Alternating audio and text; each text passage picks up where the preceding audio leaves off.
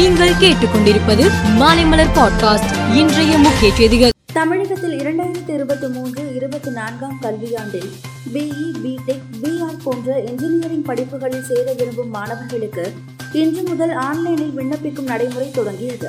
Plus two முடித்த மாணவர்கள் ஆன்லைனில் விண்ணப்பங்களை பதிவிறக்கம் செய்து அதை நிரப்பி விண்ணப்பிக்க தொடங்கினர். இன்ஜினியரிங் படிப்புக்கான கலந்தாய்வு ஆகஸ்ட் இரண்டாம் தேதி தொடங்குகிறது. பொது பிரிவினருக்கான கலந்தாய்வு ஆகஸ்ட் ஏழில் தொடங்கி செப்டம்பர் இருபத்தி நான்கு வரை நடக்கிறது. கேரளாவை சேர்ந்த இந்து பெண்கள் முஸ்லிம் மதத்திற்கு மாறி பின்னர் ஐஎஸ்ஐஎஸ் தீவிரவாத இயக்கத்தில் சேர்வது போன்று தி கேரளா ஸ்டோரி திரைப்படம் உருவாக்கப்பட்டுள்ளது. இதற்கு கேரளா மட்டுமின்றி தமிழகத்திலும் எதிர்ப்பு ஏற்பட்டது. தமிழகத்தில் சேலம் கோவை வேலூர் உள்ளிட்ட வெளி மாவட்டங்களில் படம் வெளியாக இருக்கிறது. சென்னையில் பதிமூன்று தியேட்டர்களில் இப்படம் இன்று திரையிடப்பட்டது. ஹிந்தி பட இயக்குனர் சுதீப் டோசன் தி கேரளா ஸ்டோரி என்ற பெயரில் திரைப்படம் இயக்கியுள்ளார். இப்படத்தின் டீசர் சமீபத்தில் வெளியாகி பெரும் சர்ச்சையை ஏற்படுத்தியது.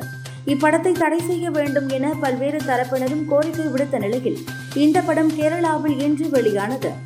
கர்நாடக தேர்தல் பிரச்சாரத்தின் போது தி கேரளா ஸ்டோரி படத்திற்கு ஆதரவாக பிரதமர் நரேந்திர மோடி பேசியுள்ளார். மத்திய பிரதேசத்தின் மொரேனா மாவட்டத்தில் நிலப்பிரச்சினை தொடர்பாக தீப் சிங் மற்றும் கஜேந்திர சிங் குடும்பத்தினர் இடையே இன்று மோதல் ஏற்பட்டது.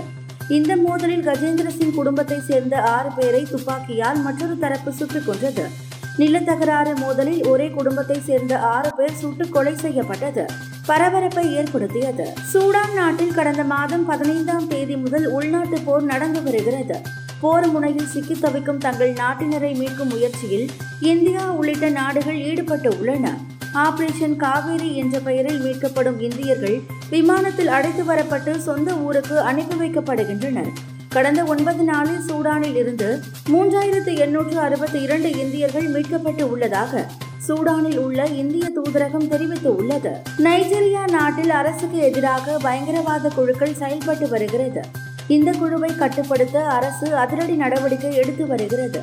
கடந்த இரண்டு வாரங்களில் மட்டும் நைஜீரியா வடகிழக்கு மாகாண பகுதியில் பயங்கரவாத குழுக்களை சேர்ந்த நாற்பது பேர் ராணுவ படையினர் நடத்திய தாக்குதலில் இறந்து உள்ளனர் என அந்நாட்டு அரசு தெரிவித்து உள்ளது ஐபிஎல் கிரிக்கெட்டில் ஹைதராபாத்தில் நேற்று இரவு நடந்த லீக் ஆட்டத்தில் கொல்கத்தா நைட் ரைடர்ஸ் அணி ஐந்து ரன்கள் வித்தியாசத்தில் ஹைதராபாத்தை வீழ்த்தியது.